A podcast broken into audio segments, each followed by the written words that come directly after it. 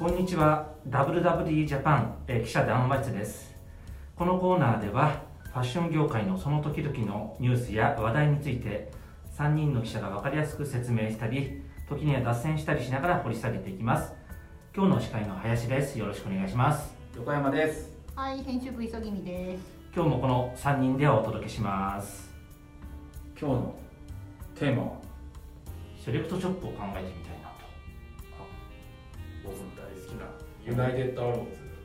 ユナイテッドアローズ横山さん好きだよね。この この談話室にたびたびなんか口を開けば UA がいいとユナイテッドアローズがいいというふうな言葉が出る大ファンじゃないかと思ってるんだけど、最高で最高じゃないですか。うん、ただちょっと最近ねユナイテッドアローズ残念なことにそのネガティブな報道が多くてその閉店はい、駅中の業態を閉めたりとか。駅中の業態だったり、ぎえー去年だったら銀座店を閉めましたとか、青山の、えーウィメンズのはい、店を閉めましたとかちょっと、えーね、コロナ禍もあって壁に当たってるなというところもあるんですけどもそれそそもそもセレクトショップって何だろうなとあの当たり前すぎてあんまり話すこともなかったようなことをちょっと今日は語ってみたいなとはい、思うんですよ。磯君さんセレクトショップって何でしょセレクトショップというからにはですね、セレクトしているショップですから。本来はそういうあれですよね。みんなが欲しがる西海岸のあんなものやこんなものをあそこに行けば買えるっていうお店だったわけですよね。うそうですねそれすごい昔に戻りすぎ僕セレクトショップって言ったら、なんかもうビームスっていうなんていうんですかビームスのバッグ高校生の時とか。にオレンジのオレンジビニールの袋。やっぱりあれサブバをッグにしてましたね。そう。なんかビームスで買うた買ってあのショップをそこううあれをもらうのがね。バッグみたいに使ってましたから。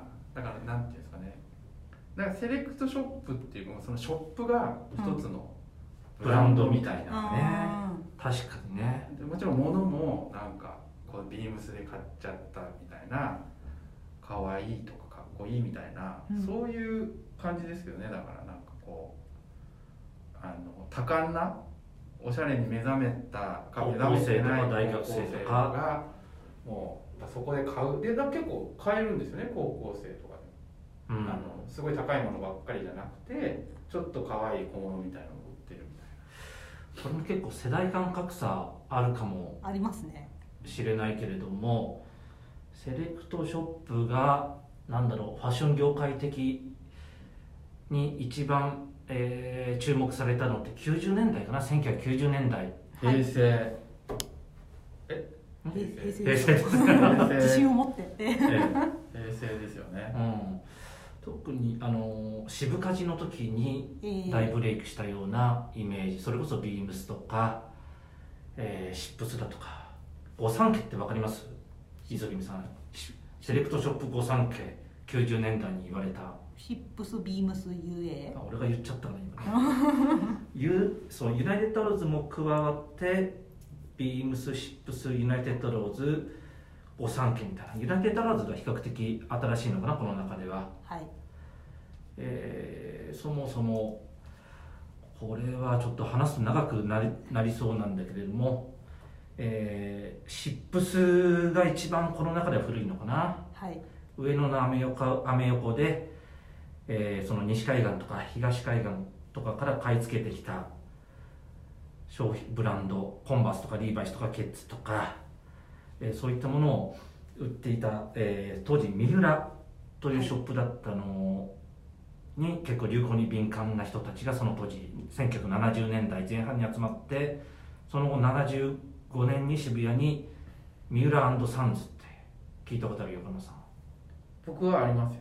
なんとなく聞いたことあるよね、あの百軒棚のそうそうそう。マルキューの裏の方にはい。ここがなんか歴史的な場所だみたいな、なんか業界のおじさんたちその話好きですよね。そうそうそう。石碑でも建てればいいのにな。と、う。ん。思いますよ。うん。そこで、えーさらにそのミューラサンズというところが、えーとまあ、西海岸とか主にアメリカから買い付けてきた主にメンズダイヤね。うん。やっていて、えーそこその当時、えーマガジンハウスのメイドイン USA カタログなんか。これも聞いたことあるよね、うん。ええ。ブームを起こして翌年の76年に、えーこの今でいうビームスが原宿にオープンしたと。どその時もまあ最初はちっちゃいお店だったんですね。最初はね本当に、えービームスって今設楽社長だけれどももともとビームスって何の会社だったか池あの磯君さん段ボール。段ボールの会社で紙をえー下ろしたりしてる会社だったんだけどもそこの新興さんとかですよね。進行今もあるんじゃないかな、で光だからビームなんですよね。ああそうだよね。そういうトリビア。もありつつトで業界トリビアも混ぜつつね。はいはい。はい。でそこで、えー今ユナイテッドローズの創業者である重松さんとかもここでジョインして働かれていて。働かビームスに入って、ええ。ーそこでまあビームスのまあブームみたいなのが、えー80年代ー渋カジブーム。渋カジブーム80年代から90年代にかけてやっていてそこからさらに、えー重松さんとかが独立してユナイテッドローズを89年に平成元年。あれ？平成元年うん立ち上げてでその同じ系譜というか、えー三浦イコールシップス、うん。えービームス UA とこのえ系譜みたいなのがあって脈々と。それが御三家というふうに言われていて、うんうん。90年代に一気に花開いたみたいなーなるほど。感じだったんだよね。そうだから僕からするとなんか結構今西海岸とかアメリカのライフスタイルっていうことをおっしゃってましたけどルーツに。僕のすごいリアルタイムな高校生の時とかの高校生っていいつぐらい？えっと1993年とか、うん。94年とかの時のイメージだと、うん正直西海岸なんて思ってなかったんでうん。ビームスってなんかもっとガチャガチャしたなんかカルなんかおもちゃ箱なんかおしゃれなおもちゃ箱みたいなイメージでうん。あのなんか正直業界に入ってからその西海岸がルーツでみたいな話が、あそうなんだみたいな。その僕ぐらいの世代の以降のなんかセレクトショップっていうのがこうすごい自分のライフスタイルの中にあった人ってあんまりまあね西海岸ってあんまり意識してない人も多いんじゃないかなと思うんですよね。うん。うん。まあ、80年、まあ、そもそもルーツはそっちかもしれないけども80年代90年代になってくると、えーそもそも西海岸だけじゃなくて東海岸もあるしヨーロッパもあるし、うん。えーあるいは日本のちょっと、えー新興のブランドなんかを買い付けたりとかね。はい。いろんな発想になってきたんでかなり多様化していったわけですよね。それウィメンズももちろんそこに加わって、はいえはい。ーそこでもう90年代はもう基本的にまあセレクトショップの時代って言っていいんじゃないかなと。もう平成はセレクトショップの時代。平成育ち。って平成育ちだね。確かに。確かに。なったのは。言っていいと思うんですよね、はい。なん特にかこうだんだんそのただそのセレクトしてきたものじゃなくてオリジナルなものが増えていったのはいつ頃のタイミングだったんですかね。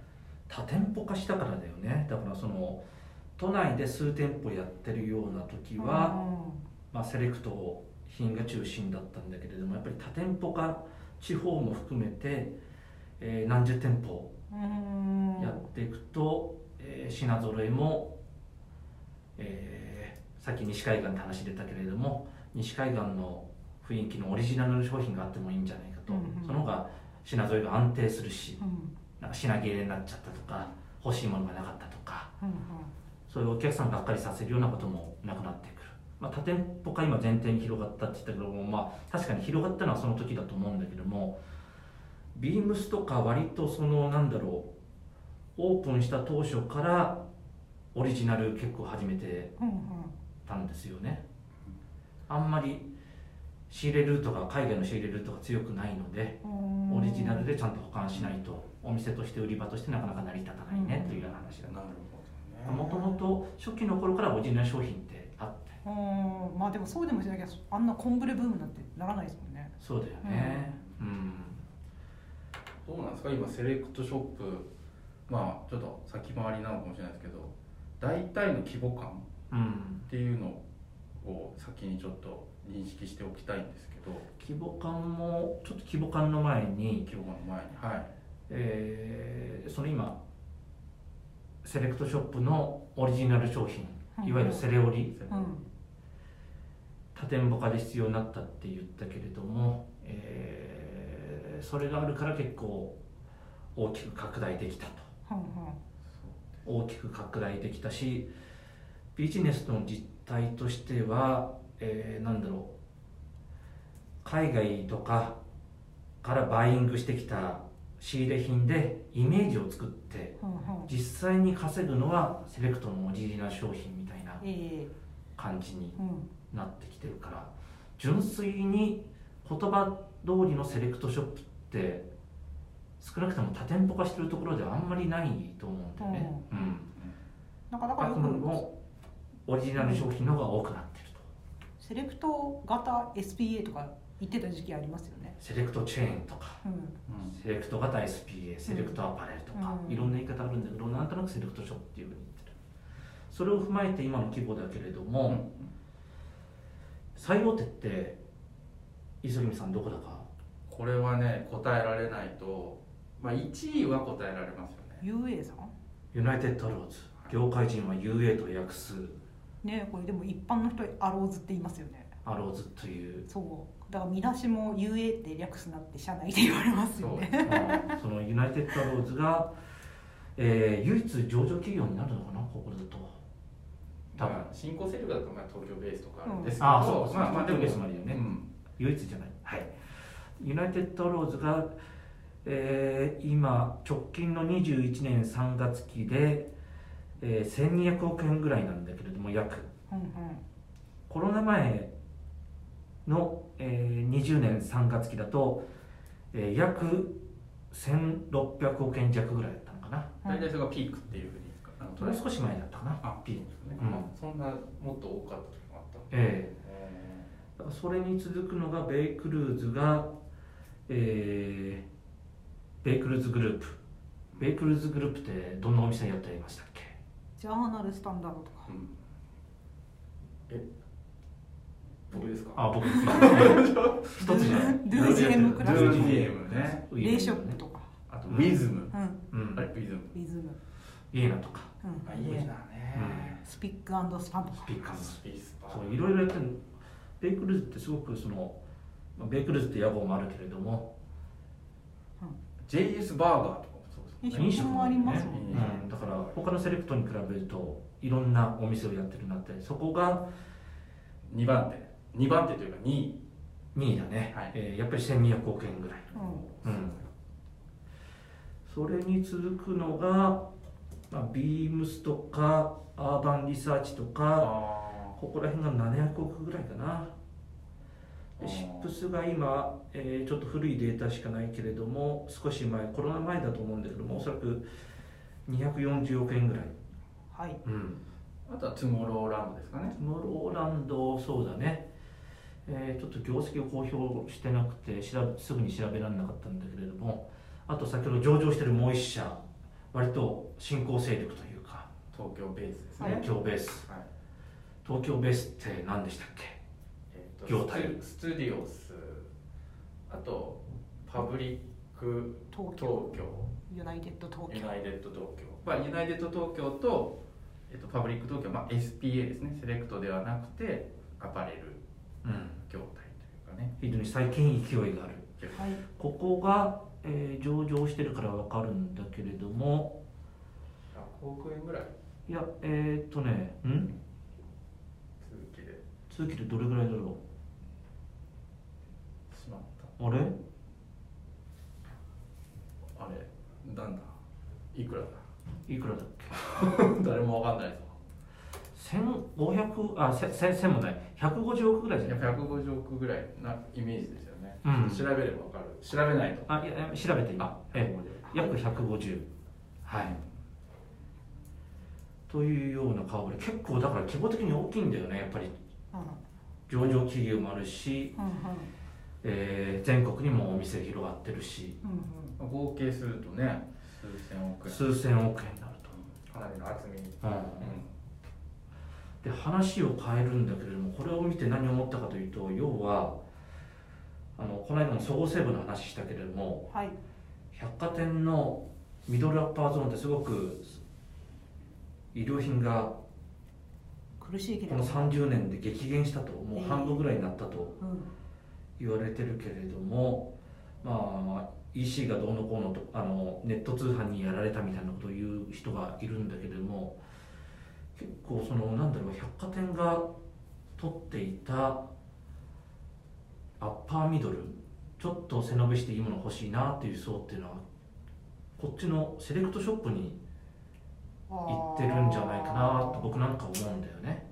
だからいわゆる今までオンワードとか産業紹介とかレナウンとかあああいうところが取っていったマーケット、まあそうですよねえー団塊世代が、あのーああいった百貨店アパレルだとすればその子供たちの団塊ジュニアちょうど僕その世代なんだけどもちょっといいもの欲しいとなったらスーツどこで買おうかとなった時にこういったセレクトショップ利用したり通勤服どこで買おうかなと。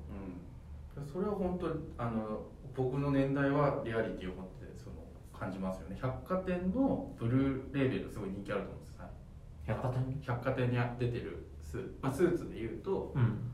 あれブルーレバーバリブラックレーベル。ーブラックレーベル、まあ、バーバリーで買うかあむ昔昔なんかもうババリーのブないなないんですけど、うんうん。なんかイメージだとなんかやっぱり UA とかビームスのスーツを買うっていう感じしますもんね。いつもはスーツカンパニーだけどあの勝負服用にはビームスさん UA さんのスーツを買うっていうなんかありますもんね。あー。うん。多分百貨店で買う人もいると思うんですけど、女女性だとどうですか？いやまあ私も83年生まれで基本的にセレクト育ち。セレクト育ち？セレクトネイティブ？あそうそうそうそう。デジタルネイティブみたいな。まあでもうん。まあ確かにね、まあ、おっしゃるようにそういう百貨店のいわゆる婦人服。百貨店うんそうかもしれないですね。周りの友達見ててもとりあえずなんていうのこうトゥモローランドに行っておけば安心みたいな OL って多いですよね。まあマスボリュームのそのなんか中間層というか、うんうんうん。まあそっちに行くんじゃないかなと思っているからこれぐらいの数字ができるんだろうなというようなところがあるんですよね。うん、でもなんだろうなセレクトショップもやっぱりちょっと曲がり角にはそうは言っても来てるなと冒頭のちょっと UA の、はい、えー店舗整理もそうだけれども、えーコロナもあって、うん。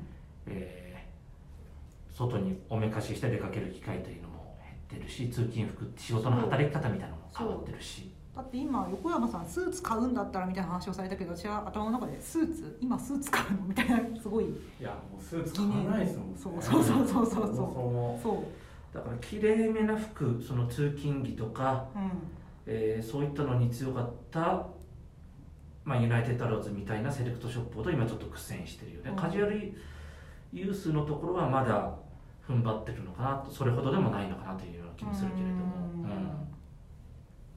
そうですね、うん、まあでもこの5年ぐらいですよね。本当に急激になんかこう環境が変わったっていう感じはしますけどね、だからまあ、えーそういうところに向けてそのベイクルーズじゃないけれどもはい。業態をいろいろ開発していくとか、はあはあはあ飲食やるとか。飲食やるとか。そう一頭一個忘れてましたけど忘れてたとか言っちゃいけないけどサザビーリーグさんもあうん。1100億円とかそれぐらいですよ。ね、うん。サザビーリーグって何の会社ですか？何をやってる会社ですか？ロンハーマンエストネーション。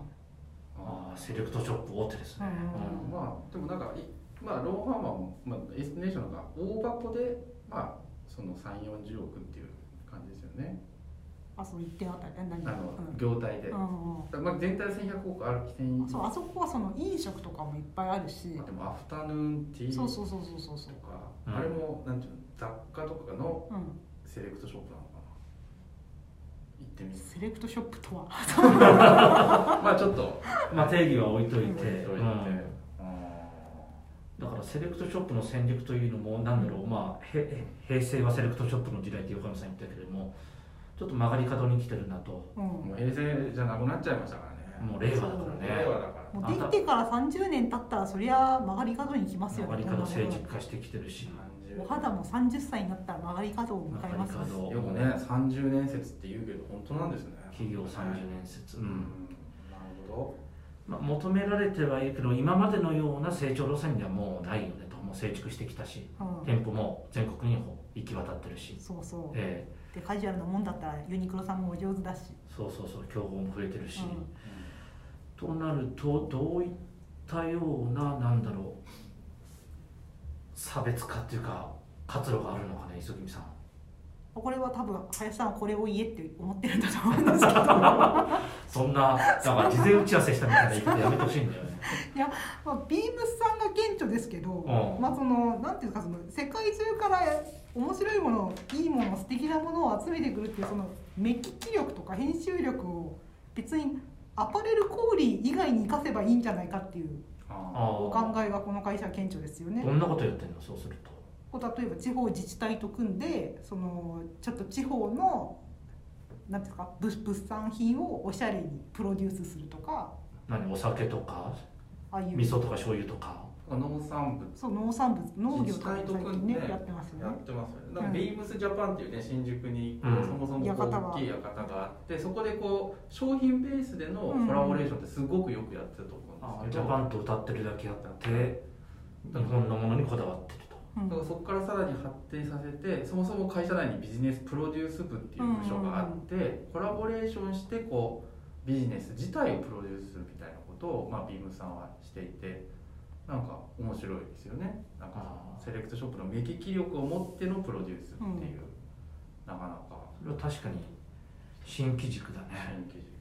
そうだからセレクトショップが伸びていた80年代90年代ってすごくなんだろうセレクトショップにタレントがたくさんいたよね。雑誌を開けばあビームスの誰々さんとか。UA のね鴨志田さんとか、うん。ポギーさんとかやっぱこう名が立ってましたよね。名が立った人が雑誌に必ずで、えービギンとかさメンズクラブとかさそういうところに必ずで登場してるし。ああこういう人。今でいうインフルエンサーですね。あそうそうそう、うん。うん、それをまあ紙でやってたんだけれどもそういうふうに誰々が仕入れた誰々が進めたっていうのをすごく先取りしてやったような感じなんでそれを今この2000令和の時代にうん。うんなるほどね。やっていくとそういったプロデュース業とか人をちゃんと立ててうんプロデューサーとして活躍できるみたいなそうそう。やり方っていうのになんかアップデートされてるようなうん感じがしてるよね。あ先日すいません。設楽社長にうん、うん、別件で取材させていただいた時にうん。ビームスの下田社長。あそうですそうです。おっしゃったのがうちの会社で常々言ってることはその努力は夢中にはかなわないっていうことを言ってるんだよねっていうふうにおっしゃったんですよ。あ設楽さんらしいね。そうそうそうそうそうそう。だからすごいあこれをやるためにいろいろ調べてプロになろうみたいになるよりも私はこれが好きだからこれのことを大好きすぎて取り扱いたいみたいなものをどんどん社内でやっていきましょうみたいなお考えなんですよね。うん。だから洋服に限らないよ。そうそうそうそう、んアニメとかだっていいしそういうサブカルチャーとかだっていいしみたいなことだからすごいジャンいろいろ増えていくんだろうしなんかでねそうすると必然的に人が立つじゃないですか、うん夢中になってるのは人だから、うんだからなんかそういう考え方は素敵な会社だなとだから結構企業としてはセレクトショップって大きくなってるんだけれども非常にあのビジネスモデルっていうのがなんだろう俗人的っていうとあれだけれども人と紐づいてます人と紐づいていると。逆にその人が弱くなっちゃうと、うん。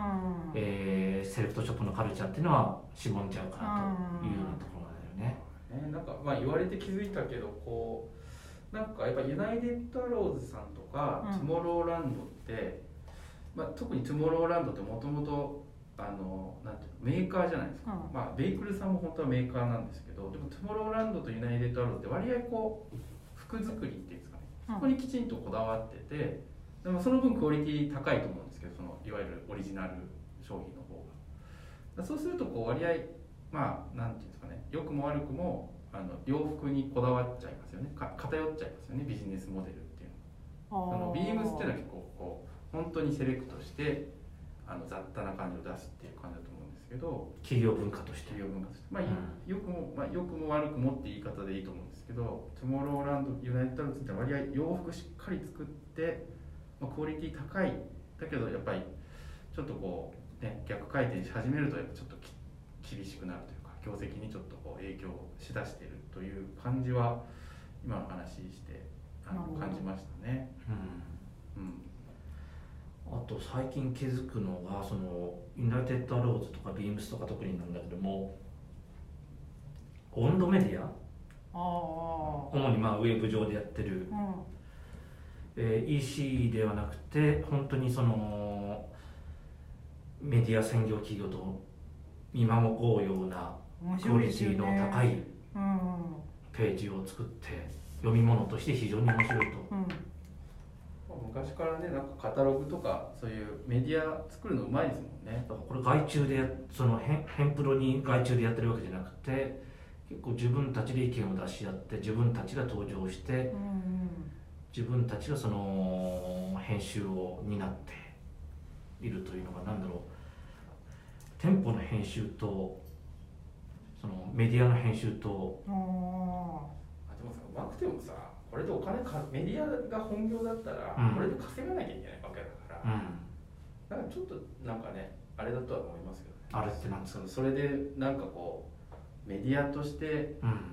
あのいやその読者からしたらすごく魅力的なメディアあの魅力的かもしれないけど、うん。ビジネスモデルとして成功するかって言われるとまあちょっとあんまりこうあの判断しづらい部分はあるなとは思いますけどね。まあ、ビジネスモデルとしてこれで儲けようとはあんまり思ってないと思うんで。うん。でもでもお金使って。うん。反則になればいいわけじゃないですか。うん、これをきっかけにあなるほどね。興味を持ってくれる人が。温度メディアってそういうもんだし、あカタログの発展版みたいな。うん。まあここで買わなくてもいいけどこれでまあお金かかりすぎじゃないですか。潤沢にあるんじゃないですか。そんな。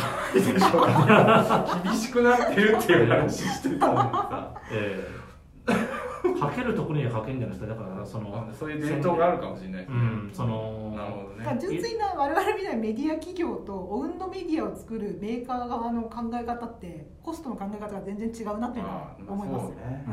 あユニクロだってあれほどねなんだっねけ。100万部ライフイヤーマガジン。ライフウェアマガジン、うん。カンセロ高野あれは規模が大きいからさ。あでもすごいよね。はい。というあはいだから UA ユナイテッドアローズビームスベイクルーズ。今後ね、どうなるのかな。って思いますよね。やっぱりあのー多少というかまあ繰り返してるけども成熟してきてるんでトーターが始まってることは間違いなくて。うんうん。その中でさっきはまあたまたまビームスの例を出したけれどもそしてあくまでもなんだろうね。あのセレクトショップらしい新機軸っていうのがうんうん。あればなというふうに思うよね。普通のなんか SPA とは違う。そうですね、なんかねだからこうすごくこう3 4 0年ぐらいをバッてすごい乱暴に振り返ると、うん。まあ、デザイナーとかブランドの時代があって、うん。お店の時代になったわけじゃないですか、うん。さらに。なんか細分化して、でそれが今なんていうの個の時代になってで、うん割合もう一人の個人がいてそこにこうコミュニティがねうん。くっついてコミュニティが発生するっていうのがいいんじゃないかっていう話だと思うんでそのビームスさんみたいに本当に子が立ってる社員の方々がうん。個別にねプロデュースするっていうのが一つの正解のようにも感じるんですけどね。感じますけどね、うん。なんかそれに昔からのそのなんていうんですか純粋にその服で商売するみたいな部分においてもそのセレクト型 SPA みたいな中で新しい面々もいないわけじゃないじゃないですか。うん。東京ベースとか、そうそうそうそうそうそう。うとかなんか最近よくうちのルミネさんで毎月何が売れてるのかの記事で見てて思うのはあのアダストリアのグループ会社をやってるカオスっていう業態とかカレンソロジーっていう業態とかって伸び率で見るといいんですよね。それ規模で見たらセレクトショップなの？そのセレクト型 SP ですよ。うーんああ逆パターンですね。いわゆるそのアダストリアっていうのはそのローリーズファームあそうそう。がやってるそういうチェーン店。もともと SPA のチェーンがが逆にセレクトをやるっていうパそうそうそうそうターンなるほど、がなんかこう伸びてきているのを見るとでなんか一消費者の視点としても「え何これ新しいブランドなの?」みたいな、うん。ずーっと知ってるブランドに対する安心感っていうのはもちろんあるけどなんか新鮮なものを求める気持ちもあるじゃないですか。うん。なんかそういう中でこうプレイヤーのなんていうんですか入れ替えっていうのも、まあ、まあ、あるんだろうなって思うしですかでもえそれって何？カオスっていうのは、うん。価格帯っていうのはどこら辺なんですか？まあ、大体ドゥージエムさんとかとあ同じぐらいのラインです。ミドルアッパーそうそうそうそうそう。ワンピースで4万6千円とかそういう。うん。あ結構する。うん。高い、うんだからだからなんなんつうのかな、うん、その30年間を経てセレクトとして新しいビジネスモデルをみたいなこともそうなんだろうしうん。もともとセレクトがやってたビジネスモデルの中でもそういう入れ替えが起まあこそれそうだよね。らないとうんうんなんていうんですか新陳代謝進まないと業界としても良くないなとも思うし、うん。っていうふうには思います。うん。特にねその、えー進んだことやってるとか面白いことやってるっていうのが一つのセレクトショップのうん。生命線だと思うので、あんまりねコンサバになりすぎちゃうとうん。つまんなくなって魅力が減退してっちゃうみたいなところもあるのでね。どうなんですかね、うん。今の話だと割合だから僕らの世代っていうのはまあその、お金があったっていうわけじゃないと思うんですけどそのなんていうの今と昔で比べるとやっぱりちょっと日本も豊かだったわけじゃないですか。だからこう個性とかそのちょっととんがったことっていうのを求めてたからその成立したと思うんですけどそのミドルアッパーゾーンっていう市場自体がこうキュキュッとなりうん。しかも今後増えなさそうな中で、うん。とんがってるっていうことに魅力を感じる人って、まあ、いるとは思うんですけどなんかみんながみんな市ではないんですよ。場規模的にはかなりちっちゃくなるまあもちろん市場規模的には小さくなるでしょうね。気がしますよね、うん。うんなんかそうそれはまあ百貨店を取り巻く環境とも重なるような、まあ、社会構造の問題なのでうんそれは大かん大きな環境としては避けようがない。そうですね、というなんか暗い話にいやでもちょっと一言最後言いたいんですけど、なんかだから僕らとかって僕とかってやっぱりなんていうのかなセレクトショップに行くと楽しいんですよね、うん。その店員さんもすごい知識豊富だしなスーツ買おうと思ったらなんかスーツのこともなんかいい感じに接客してくださって。スーツばっかし買おうとしてるスーツ買いがちですスーツ買う時いやなんかお店いや例えばスーツ買う時だけじゃなくて、うん。お店に行ったらこう知らないこといろいろ教えてくれてあでなんかすごい接客体験がすごくーうん。いいいイメージがあるんですね僕ら、うん。でもしかしたら違う人にとってはなんかちょっとつっけんどんなところもあったりしてあのとかあるかもしれないですけど僕にとってはすごく接客が良くて、うん。なんか最初ファッションを買う時の一番大きい接点ってやっぱセレクトショップなんですよね、でもちろんそのブランド品のこともなんだその海外の知らないブランド新しい新進ブランドのこともなんか教えてくれるしみたいな。そのいい接点だったと思うんでそれがこうなんかこういろいろねあると思うんですけどそれがなんかなくなるって結構業界にとっては大きな損失大きな目で見ると損失だなと思っててそういうところはずっと残ってっていただけたら嬉しいなとは思いますけどね。はい。はい、という話がまとまった無理やりまとめようとしたのが お感じになったかもしれませんそんなことないでしょ。はい、えーセレクトショップのお話でした、えー今日第21回目はこんな感じです。あ新コーナー。用語解説っていうは。いどうぞ。のあやる？えやべえじゃあ。はいじゃあ終わりです。来週です